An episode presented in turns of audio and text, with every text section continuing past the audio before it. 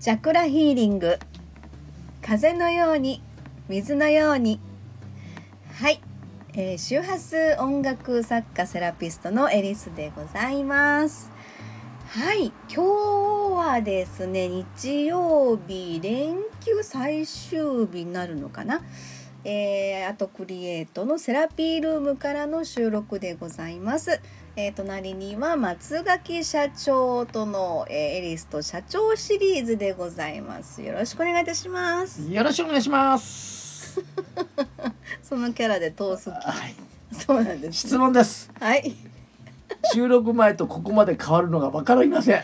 なんでですか。ああ、しんどと言ってた人 が。どっから超えてんねんと思っちゃう。いやいやもうね収録ボタンのスイッチを押したら変わるんですよ私。あそはい、もうこれがよそ行き。 はい、はい、今日は日曜日なんですけれども、えー今日の午前中にですね。あのアートクリエイトのメンバーの皆様。う。意見交換会ね。そうですね。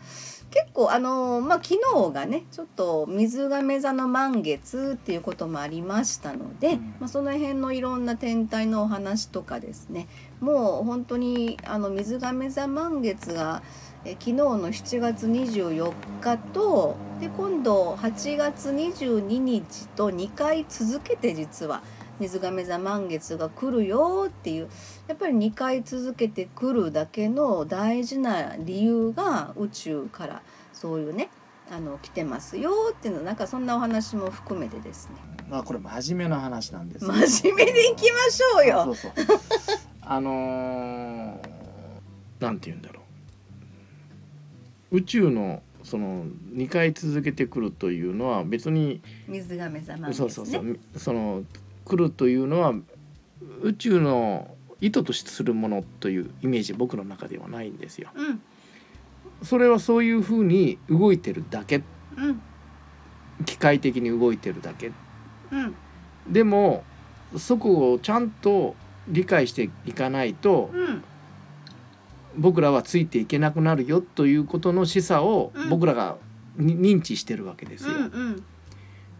先生術というね、うん一つの学問の中でねうん先生学という学問ですよね、うんそれが分かってるからこそデータ分析していってこうなったらこうなってきてるよということももう1,000年に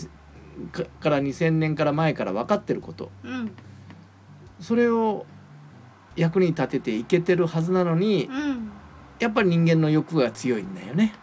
なかなかねね僕の中のイメージ時代のイメージっていうのはあのた例えば、えーこの前の時代っていうのは地の時代今今は風の時代次は水の時代というふうに変わっていくんですけどもあの線が引かれたかのようにパッと変わっていくわけじゃなくてうん虹のようにグラデーションがつきながらうん次の時代へ行って次の時代があ色がだんだん薄く消えてきたなと思ったら、まあ、その次の時代のうん色が、そうだね入ってくるといううんうんでそのねうんあの時代の変わっていく時にやっぱりグラデーションがだんだん濃ゆくなってくるというイメージですから、うんどういうふうにどどう変わっていったかなってなかなかあの気が付きにくいっていうのは気が付きにそうそうそうそうにくいんですよ。だけど、その時代時代の背景というのはもう如実にその時のその天体とのその波動というかね、うんまあ波動というのは質量による周波数なんですけども、うんそれが影響してきてるということをやっぱりあのなんて言うんだろうな魂というか人間そのものの影響力というものをちゃんと分かっていれば、うんうんそんなに苦労はしないんじゃないかなという僕はうん思なってかなかねうんなんていうのかなやっぱり今日のね月一ズーム部屋でも言ってましたけれども、あのーわかるんですよその目の前に結局目の前に見えてる事象でしか人は判断ができないですよね。だけどあのー風の時代に入ったら特にだけども目に見えてない情報の方が結構重要視されてくるっていうふうな要は波動って今言うたのもね、うんうん結局目に見えてないエネルギー的なものなので、えーそういっったところの要はもう今かん完全にというか風の時代入ってますけども、うんなかなかさっきの今の虹のグラデーションのまあそのさなかというのかまだまだそういった知のエネルギーを引きずってるような感じが、うんでもねそれこそ昨日かなあのオリンピックの開会式があったじゃないですか。うんうんうんでそれでも今までの見せ方とやっぱりコロナもあるからあのそこら辺の意識も見てる意識もそうやし、うんうんそれを作りはった人の意識も多分違うだ今までと違うだろうし、んんんそこら辺がそのあの視覚から入ってくる事象の違いっていうのがもしかしたら、あのオリンピックをねなんやかんや言うても日本であのやったわけじゃないですか、まあま今だ回やっねて。ますけどね。今ね、うんうん、それがやっぱり何かしらの変化のタイミングのきっかけうんとして私たちは何かそこからの気づきというのかそんなところをもらうタイミングなのかしらみたいなそうだね。ことは思ったりしますよね。うんあのーねう今んオリンピックの話を出たんですけども、そのオリンピックだけじゃないんですよ実はね会社のその経営にしろ、うんその従業員の働き方にしろうんあのー皆さん気が付いてると思うんですけどもやっぱり変わってくる、それはコロナというタイミングでかコロナが来たから変わってきてんだよというかもしれませんけどうも、んうんそれがきっかけなだけなはずうんだけなんですそうよそうそう単純にうんでそれからあこ例えばテレワークしてるあこれ便利だよねで会社側から言えば通勤代払わんで済むしとかうんうねんそういうふうなことを考えてまあ必要のなければ来なくていいよとうん働き方改革だしとかねうん言葉をうんいろんなこと言い方ありますけども、うんそういうふうになってくる可能性も高いわけですうよ。んうんじゃあ何が正しいか何が正しくないかっていう考え方自体うがんおかしくなってくるうんあの正しいとか正しくないという考え方がうん僕の中では正解で事実だけがある、うん、そうだね。ううんんうんということだけで、うんそのあることに対してうんあのまあ客商売だったらそのお客さんはどう思うかといううん分析とかいろいろやっていくんですけども、うんそのそことそこでさえ変わってくるという、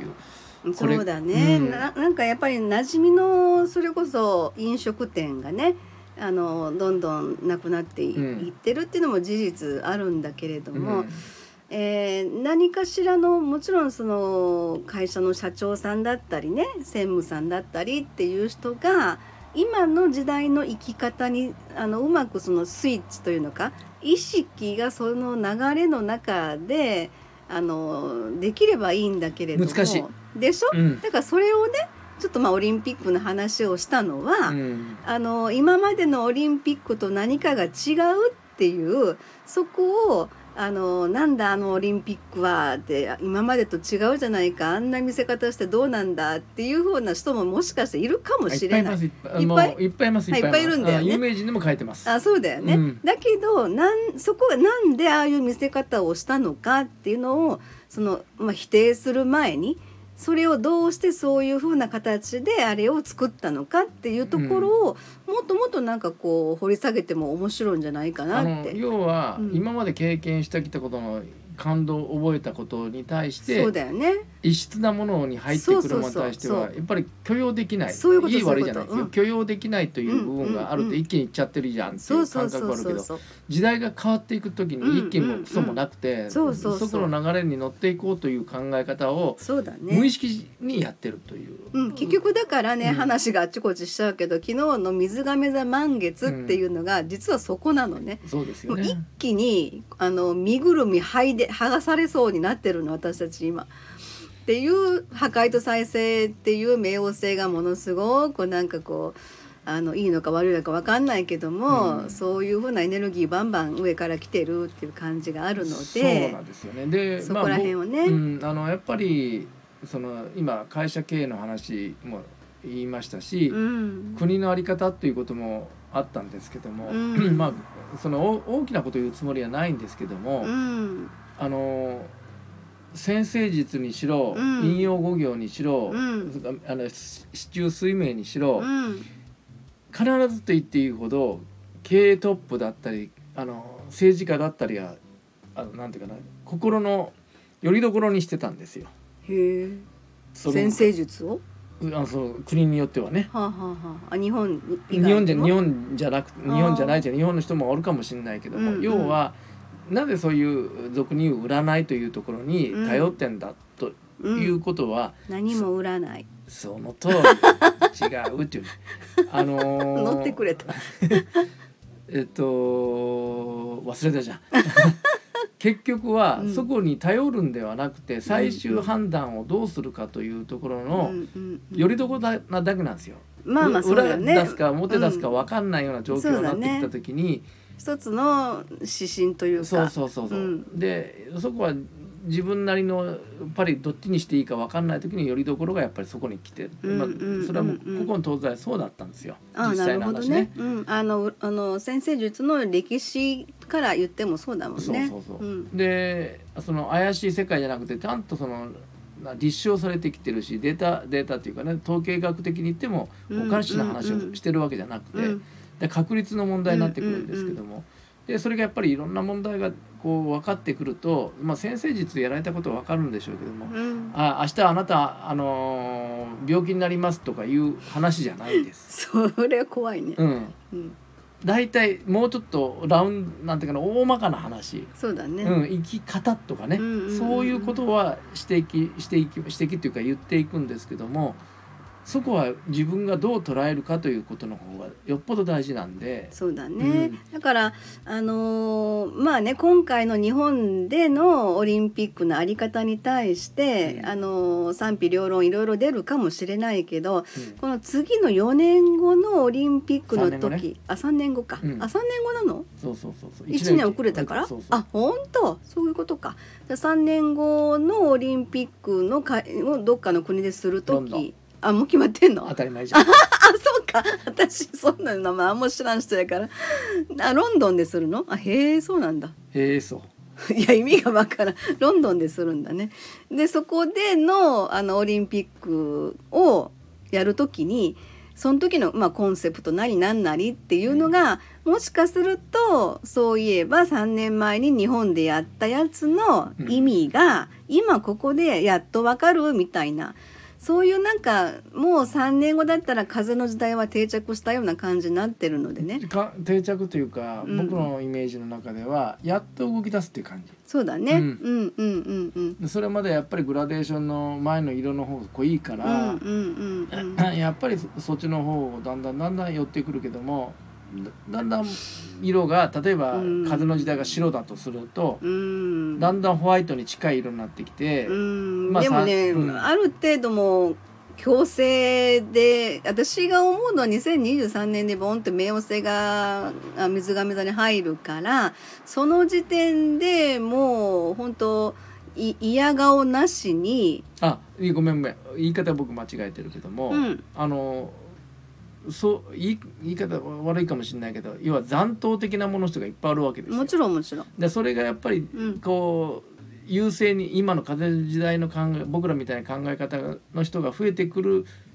割合が大きくなるのがやっぱり3年あそうだね、だからその分のまあ経験っていうのが何年か必要ってこと風の時代に入って何年か経った後だから,、だからその時にもしかああの日本でやったあのオリンピックの形もそういえばこうこうこれでそういうあことれでよかったのかもしれないそういねうっていう過去ふうをな振り過去を振り返って初めてそう見えてそうくるそもうの。はいということで 終わりたいと思いますよろしいでしょ うかありがとうございましたでは次回の収録まで失礼いたします